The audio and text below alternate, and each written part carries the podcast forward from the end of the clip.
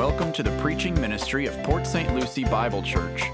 We are a Christian church whose goal is to faithfully preach Christ from Scripture so that we might better love and serve Him. We pray that this message from God's Word would engage your mind with the truth and inspire your heart to obey Christ. Here's today's message. As we open our Bibles to Acts chapter 2. Acts chapter 2, and uh, we'll continue uh, today in our series in the book of Acts. Uh, just a little overview going forward. Next Sunday, actually, next Saturday evening, will be Christmas Eve candlelight service. And uh, then Sunday, we'll do some topical stuff there. And then after, after Christmas, we will resume back to Acts chapter 2, uh, January 1st in the new year. So that'll be, that'll be an exciting uh, text that we enter at that time. But opening our Bibles to Acts chapter 2, uh, let me begin with just a, a brief reference to our earlier scripture reading, 2 Corinthians chapter 7. Uh, that, that was a riveting chapter. Reveals a, a call for repentance. Uh, that call is not a one time, momentary reaction the day of our salvation. Uh, rather, for the Christian, a repentance, it is a perpetual experience uh, every single time that our soul is laid bare uh, by the truths. Uh, w- w- when sin is exposed by Scripture, um, I'll, I'll, return later to reinforce that as a point. Uh, but as we begin today, a true repentance or, or a godly sorrow without regret it, it's, it's something we are called to do on the day of salvation and then continuing as we move on through the Christian walk.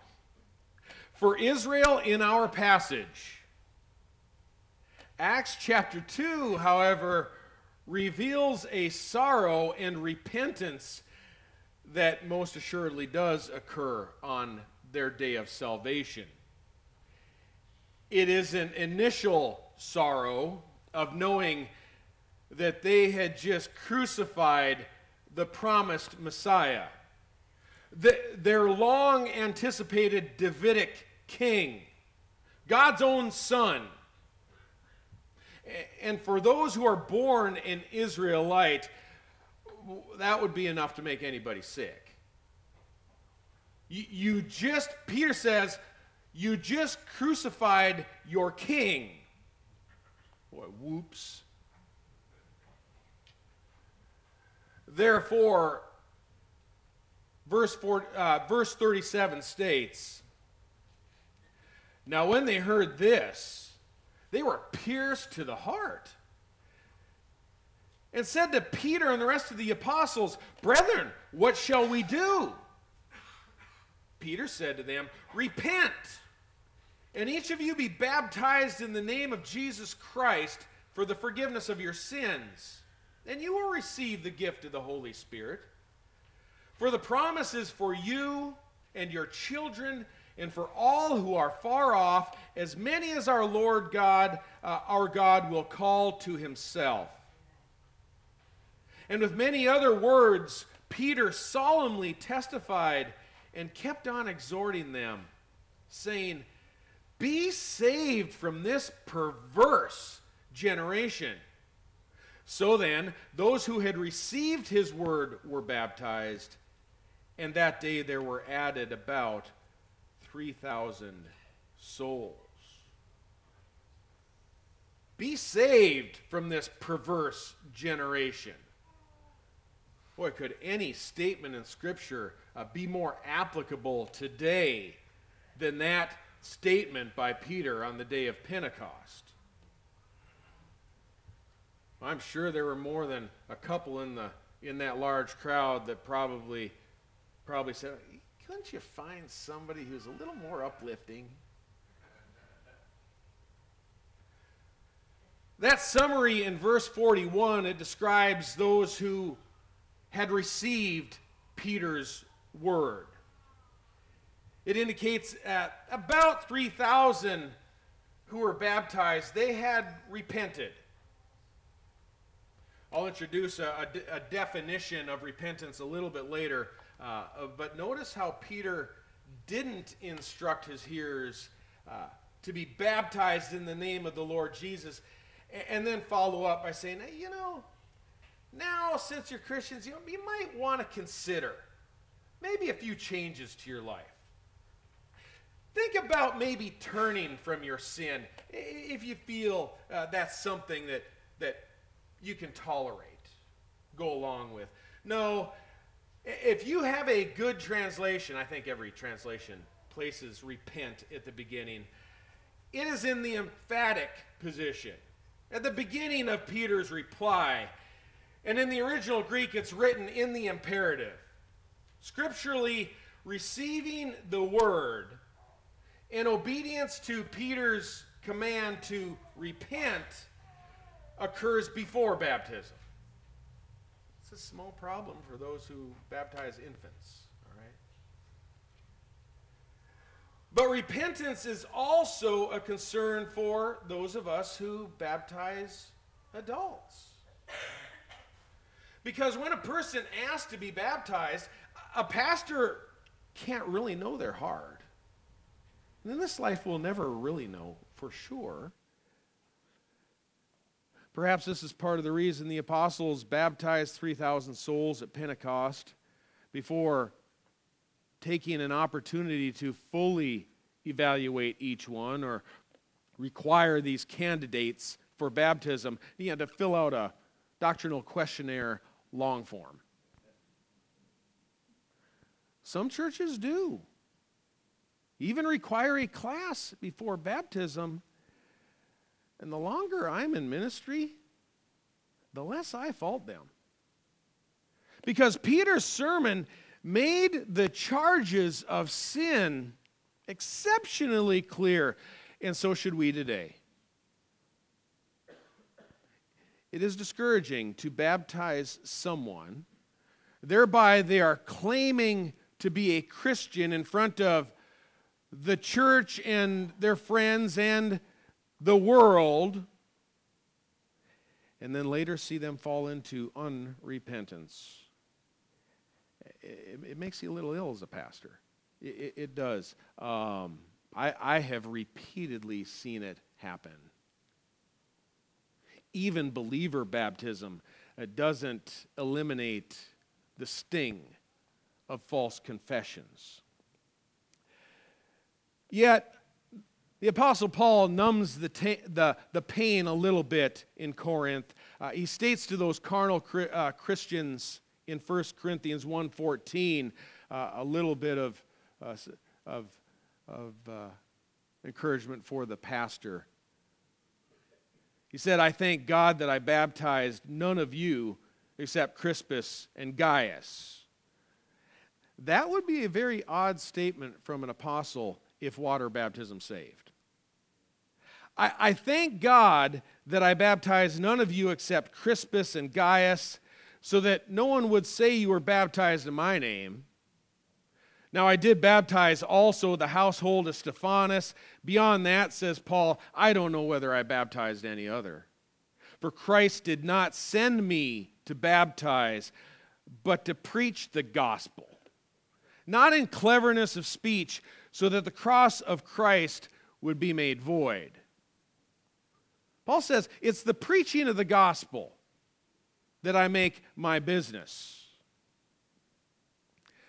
And therefore, regardless of the method of your baptism or the age of your baptism, water baptism, we're speaking here, or complete lack of it, we know from other endless passages written throughout the New Testament that by grace you have been saved through faith. And that not of yourselves, it is the gift of God. We're not saved through water baptism. Rather, in Acts chapter 16 and verse 31, Paul declares, Believe in the Lord Jesus, and you shall be saved. And in Romans 10, verse 9, confess with your mouth Jesus is Lord, and believe in your heart God raised him from the dead, and you will be saved.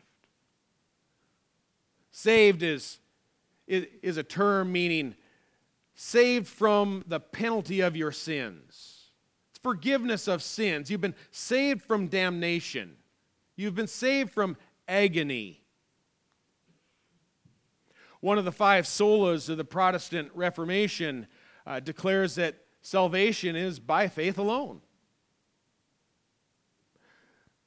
Some who profess baptismal regeneration, uh, that implies forgiveness of sins. Often this passage is, is used to defend that, uh, but it implies the forgiveness of sins uh, arrives when people get wet. The moment they get wet, um, such people say, yeah, but you know, the Gospel of Mark, you go to 16, chapter 16, verse 16, and it states, believe and be baptized, and you will be saved. Well, that, that is a true statement. Believe and be baptized, and you will be saved. Believe and attend church, and you will be saved. Believe and give, give alms, and you will be saved. For that matter, believe and eat Cheetos, and you will be saved.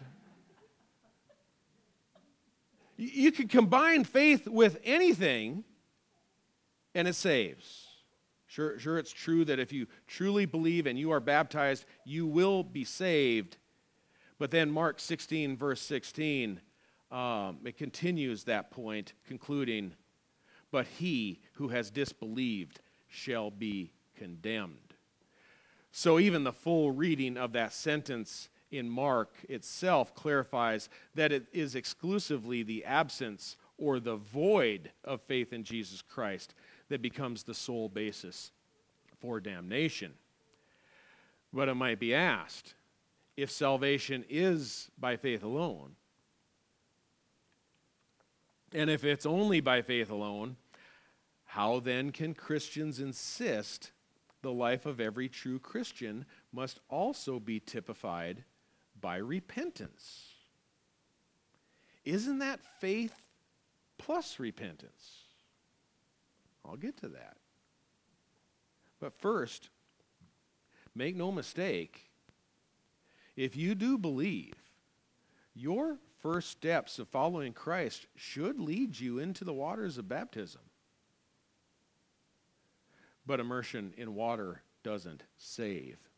Uh, plenty of people have made false professions by being baptized and then sometime later in their life lived like devils. Their, their baptism clearly didn't save them from the penalty of sins.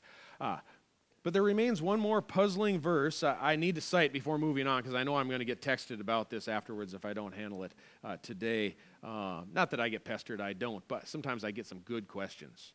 Uh, it's 1 Peter 3.21, which it, has been appro- abused as a proof text, really be, because it's only a pretext. But it reads this Baptism now saves you. Whoa.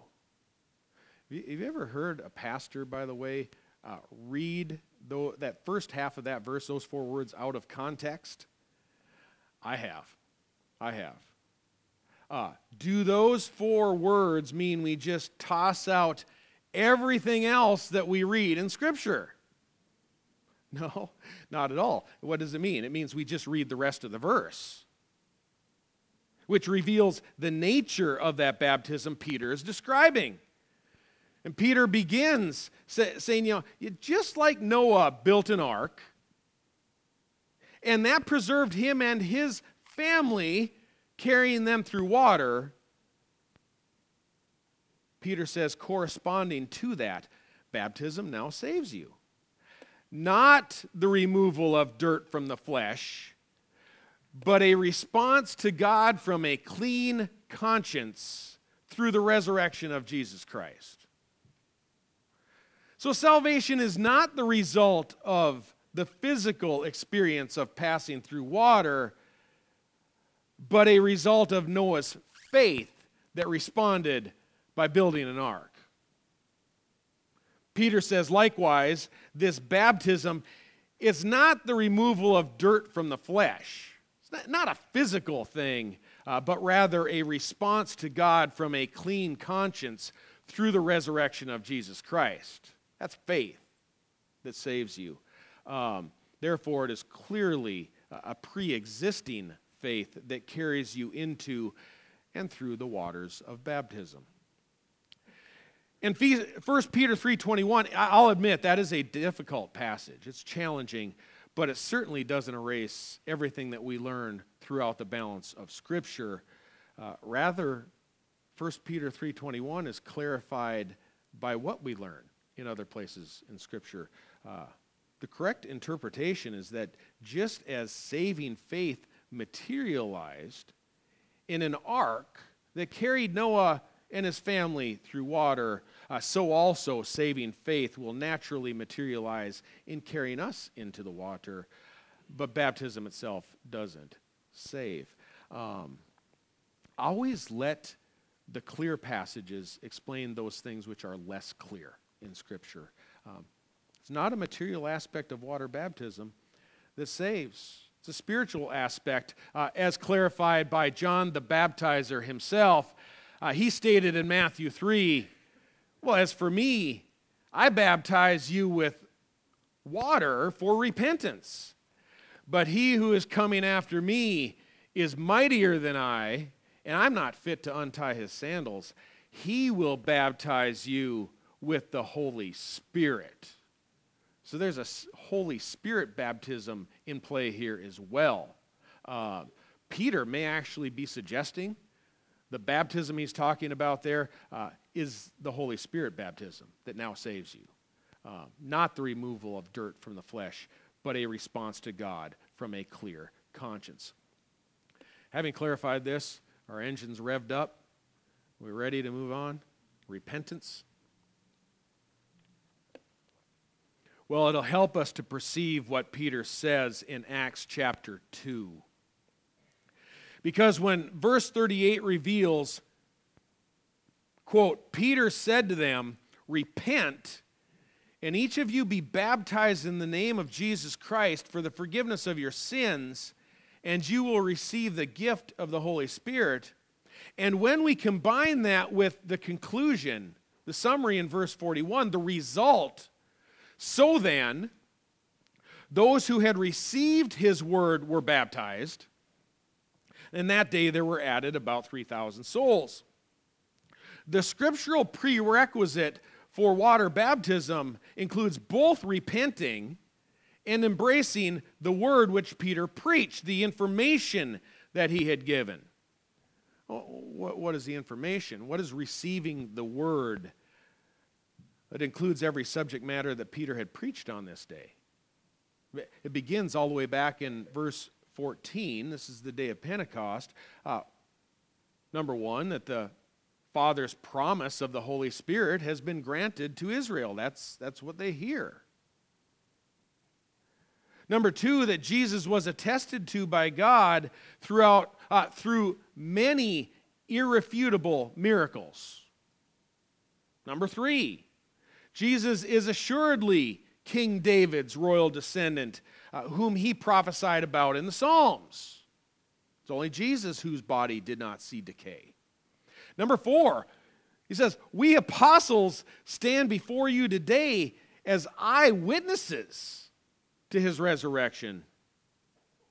And number five, if you sincerely, by faith, profess him as both Lord and Christ, he whom you crucified,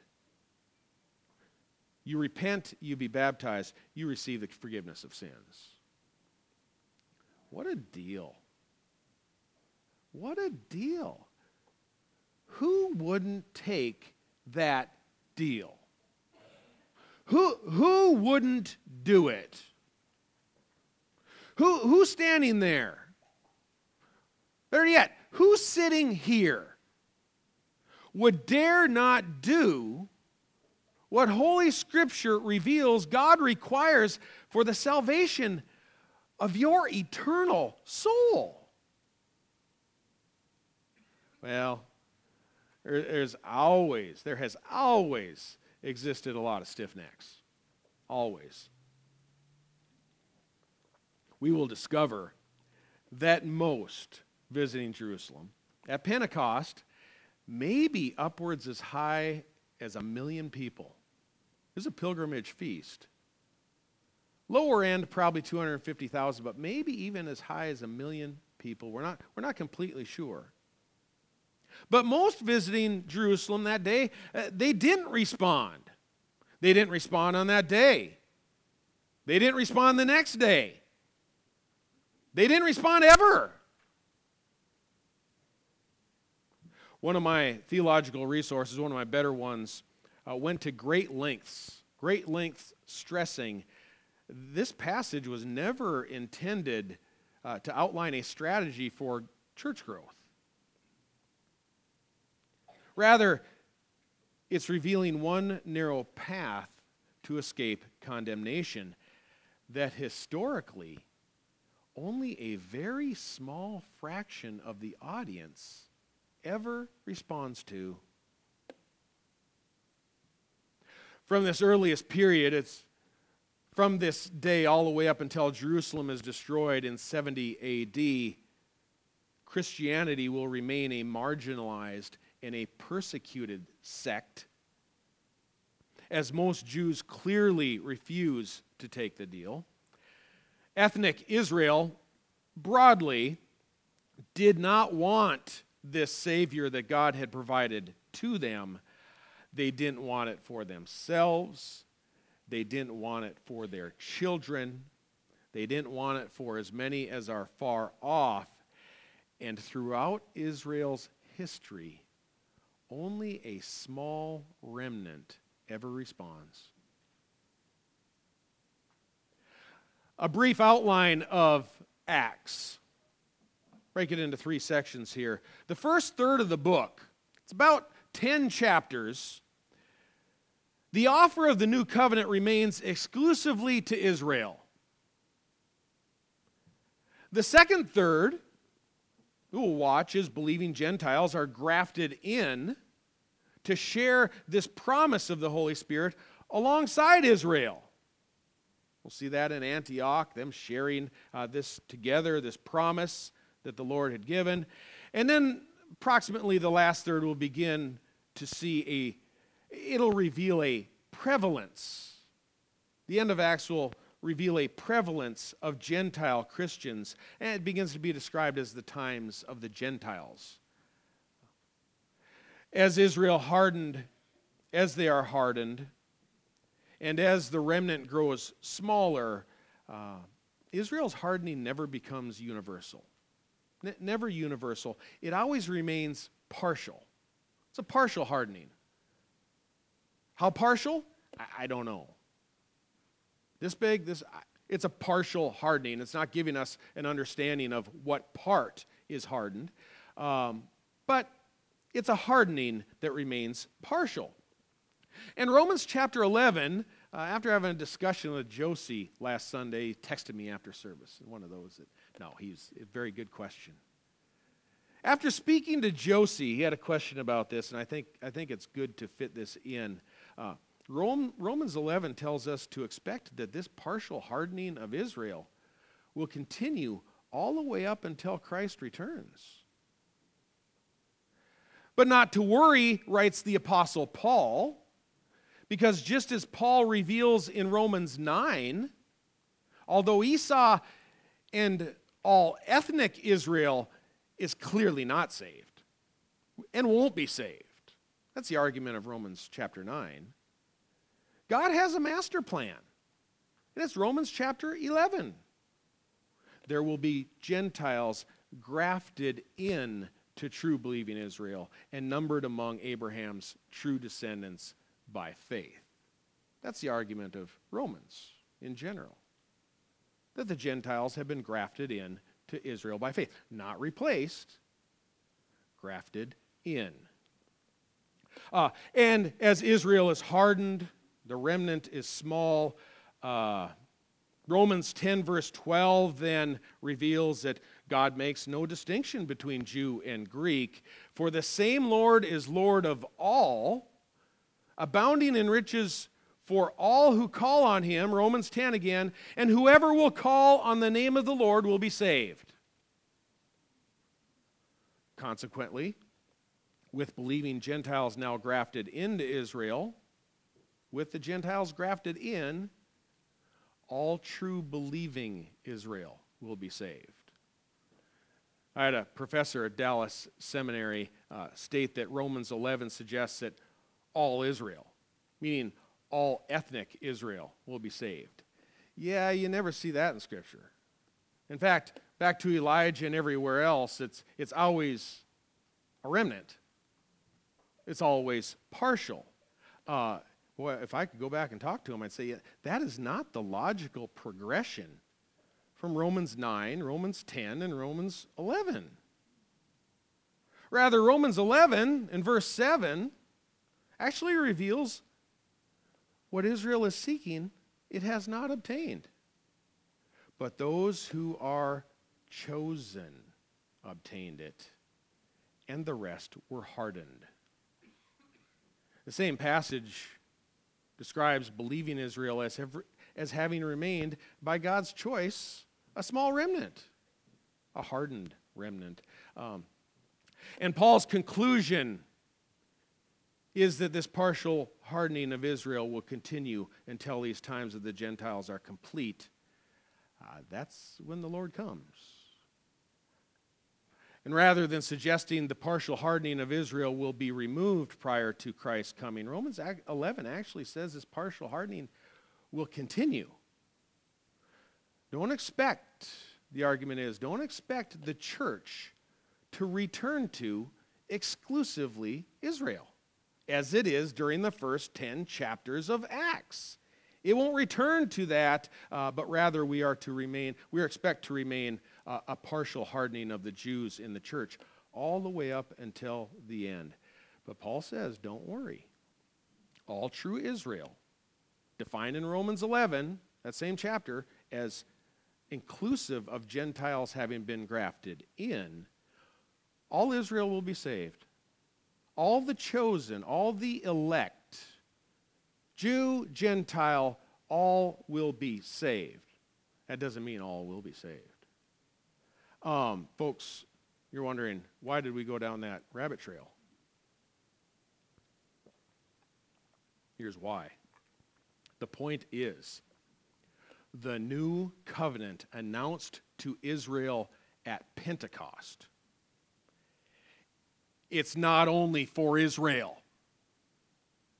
The same promise applies equally to you and your children, Gentile children, sitting right next to you, and for, for as many as are far off. The promise is for all nations.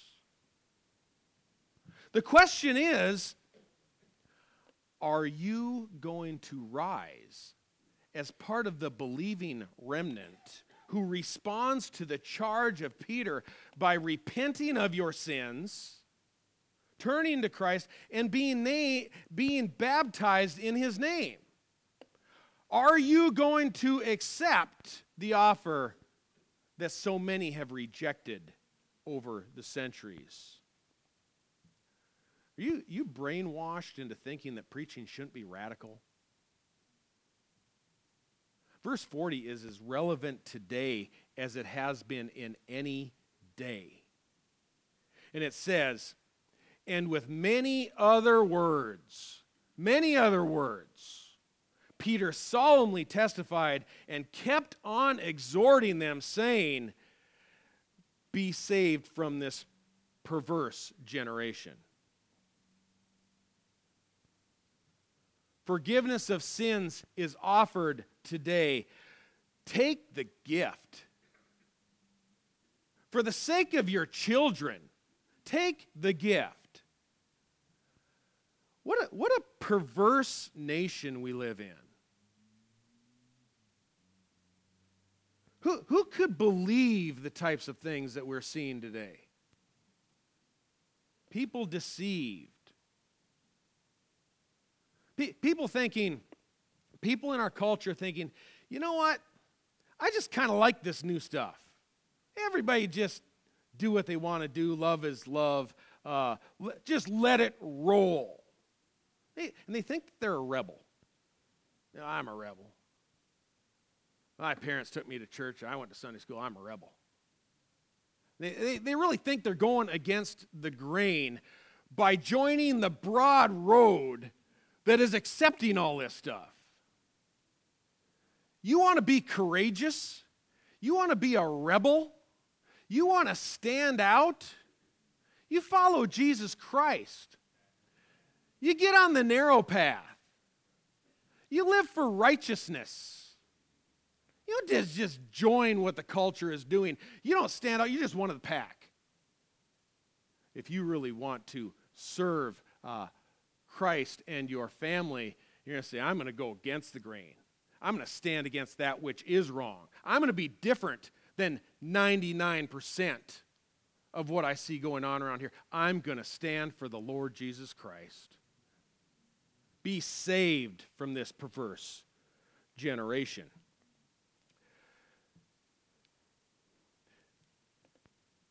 An essential side note, note here, and I'll say I, I love R.C. Sproul in a lot of ways, I really do, but I have to, have to bring up a side note because you're going to read this, and many of you I know have the Reformation Study Bible uh, where R.C. Sproul states this uh, in, in relation to this passage. He says, quote, Peter's extension of the promise to the children of believers is strong evidence that the new covenant sign of initiation, baptism, is to be applied to the children of believers under the new covenant. Why, he is sorely mistaken there. Um, the promise contained within this passage is not infant baptism. I, I really like R.C. Sproul. But infant baptism is his tradition talking, not the Bible. Peter's stated promise is this that if your children follow the same pattern of receiving the words of Peter as they're preached today and, and repenting, in that case, the promise remains in effect for them to claim as well, uh, and to as many as are far off, including you and including me. The point made in the text is not that a person of faith baptizes their infants in water but the saving faith must embrace everything that Peter has preached. That's the promise. And true faith responds yeah, the scripturally prescribed way. Faith displays itself to the world, beginning with presenting yourself to be immersed in water in the name of Jesus.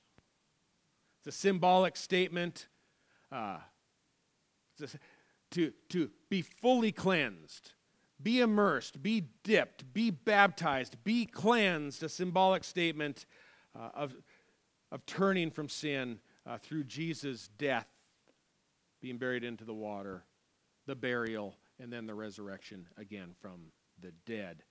Um, the reason that some Christians never, never receive a believer's baptism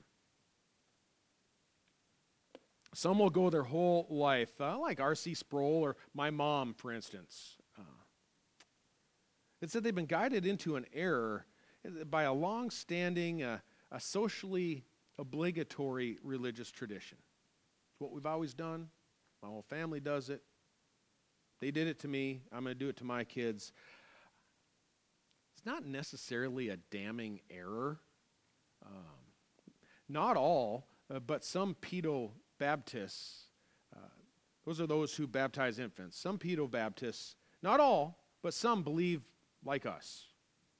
They do. Uh, the, they believe that they are saved by grace alone through faith alone.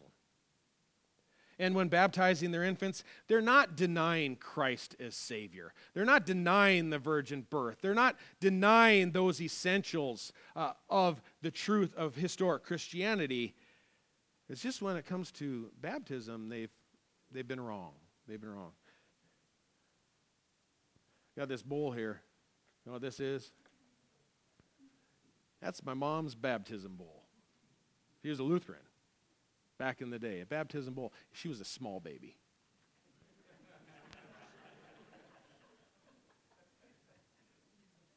oh, my mom loved the Lord. Uh, the way this would work back in that day, they didn't have running water even at that point. You know, they, the, the, the clergymen would hold the baby and, you know, dip three times, Father, Son, and Holy Spirit. And she, she loved the Lord. She passed that on to me. Uh, it's, it's kind of a neat little family heirloom. Uh, doubles for other things. We, we got our, at the ball last night, the Christmas ball. How many liked the Christmas ball? That was a good time. Yeah, we got our tickets for the door prizes out of it. Uh, it's great on Super Bowl Sunday. You got the, you can fit a lot of guacamole in there. I'll keep it. I, I, I like it. I like it. Um, just an error. It's just an error. Um, I have, I have a pretty strong distaste for infant baptism. I do. Uh, but doing this to a child, it doesn't negate God's choice. I was infant baptized. It, it didn't prevent me from later responding to the gospel by the Holy Spirit. As verse 39 says, uh, I was called, the Lord called me. And I eventually determined, uh, after a period of I was saved at that, at that time by faith. Eventually, over time, got to read the Bible more and other things, and I professed my faith the way that Scripture prescribes believer baptism. Um, the, po- the problem with pedo baptism isn't that it damns, it's that it confuses a lot of people to believe that they are Christian merely because they were dipped in water, um, yet still have never repented of their sins. The same can be said among those who ask to or have requested to be baptized at some point in their life. Scores of people have been baptized to please parents' expectations or because their teen friends did it, it was kind of the hip thing to do, or because some false teacher told them that professing Christ, uh, by doing that, they would, you know, your life's problems would go away, you'd prosper, become rich, just give your life to Jesus. Um, that's, a, that's a big lie. None of these none of these baptisms display a right motivation for being immersed. And there's further another false bill of goods. It's marketed under the banner of Christianity. This one is serious. Th- this one is damnable. Uh, it's that you can enjoy forgiveness of sins without ever having repented. Boy, that's a prevalent false doctrine today. You can enjoy your cake and eat it too. Have all the forgiveness, infinite forgiveness, and then just go live however you like. Now, Peter assures you must repent. But since the grace of God is through faith alone, does that mean that repentance is optional? Or something that is added afterwards or is repentance a human work of obedience that incrementally contributes to our salvation? The answer to all these is no. No, repentance is not optional to salvation. It's not something we add to salvation. Repentance is not our own human effort that progressively merits salvation. Rather, repentance is a characteristic of salvation. You may have heard the Greek term uh, repent. It means to reconsider, to, to turn to God, uh, to change one's mind. These are all true. To repent does mean to turn your heart to Christ. It does occur at the moment of salvation but turning to Christ is only half of salvation's equation. The command to repent also means to turn away and to give your back to sin. In a few more chapters, Peter will tell Simon the sorcerer in Acts chapter 8 uh, repent of this wickedness of yours. I mean, turn away Impli- implies that you stop doing something evil. The Apostle Paul testifying before King Agrippa in Acts 26 says that, that as he preached, he did it at Jerusalem, in all Judea, even to the Gentiles, that they should repent and turn to God, performing deeds appropriate to repentance. So there are deeds that are appropriate for repentance. It's behavior oriented. Behavior has changed when one has turned to God. It doesn't remain the same. Just continue as it was before you were saved. Um, you could describe repentance as a characteristic, characteristic or a trait of salvation. You could also call it a fruit of salvation, something that comes from salvation naturally. Uh, what you can't call it is separate from salvation. A gospel that produces salvation also produces repentance. A theologian that many of you uh, may know from years past, his name is Charles Ryrie. Pretty, pretty good theologian.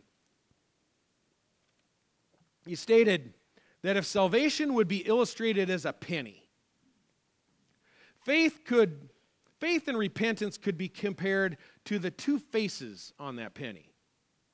Without both a head and a tail, you, you don't have a penny. Likewise, faith and repentance, they travel together. They are part of salvation together. It's not something added to salvation. Uh, I, I, could give a host of other scripture references that assure that repentance involves a refinement of our moral choices. Uh, but we have time for just one more. Just one more.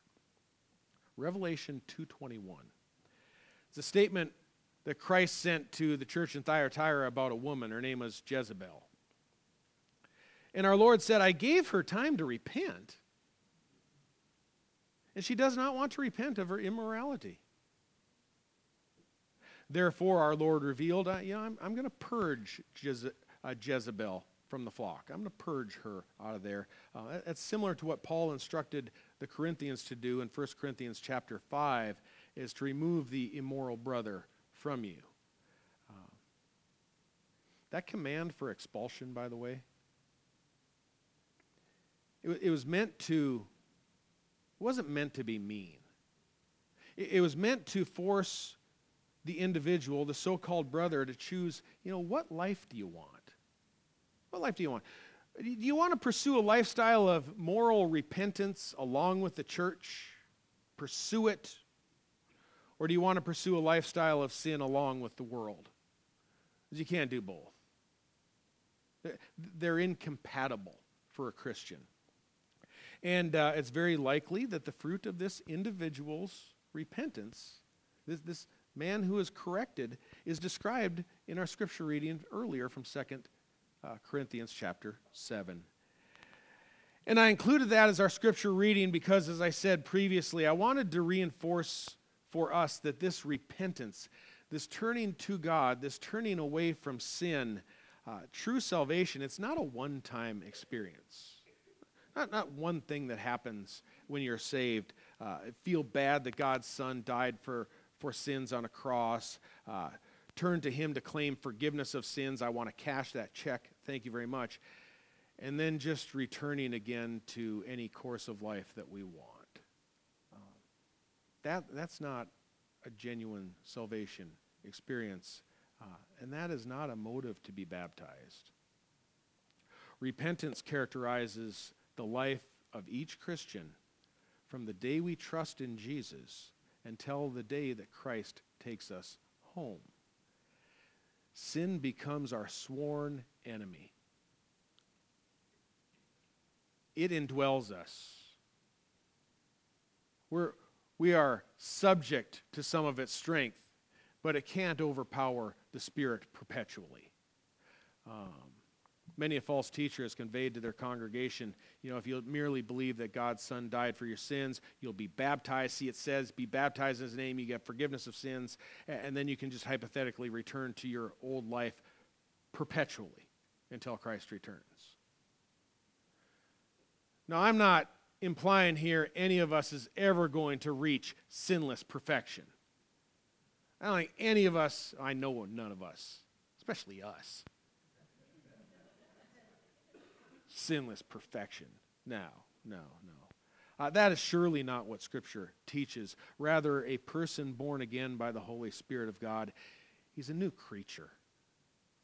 Old things have passed away. Behold, things have become new. Paul summarizes the Christian attitude in Romans 6. Uh, what shall we say then? Shall we continue to, to live in sin so that grace may increase? May, may it never be. How, how can we who died to sin now, now live in it?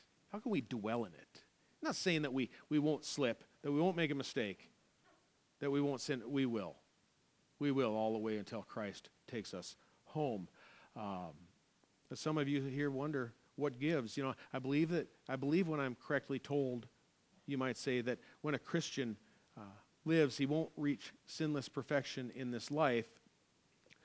But I also believe I'm correctly told that a Christian just can't live unrepentantly in sin, which is true. That both are true. Both are true. Our Christian conviction and our confidence is that we shall not sin.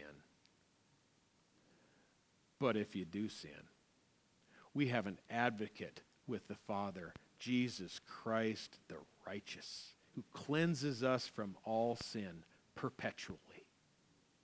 We aren't going to live in sinless perfection perpetually, but Christ is going to continue to cleanse us who belong to him perpetually.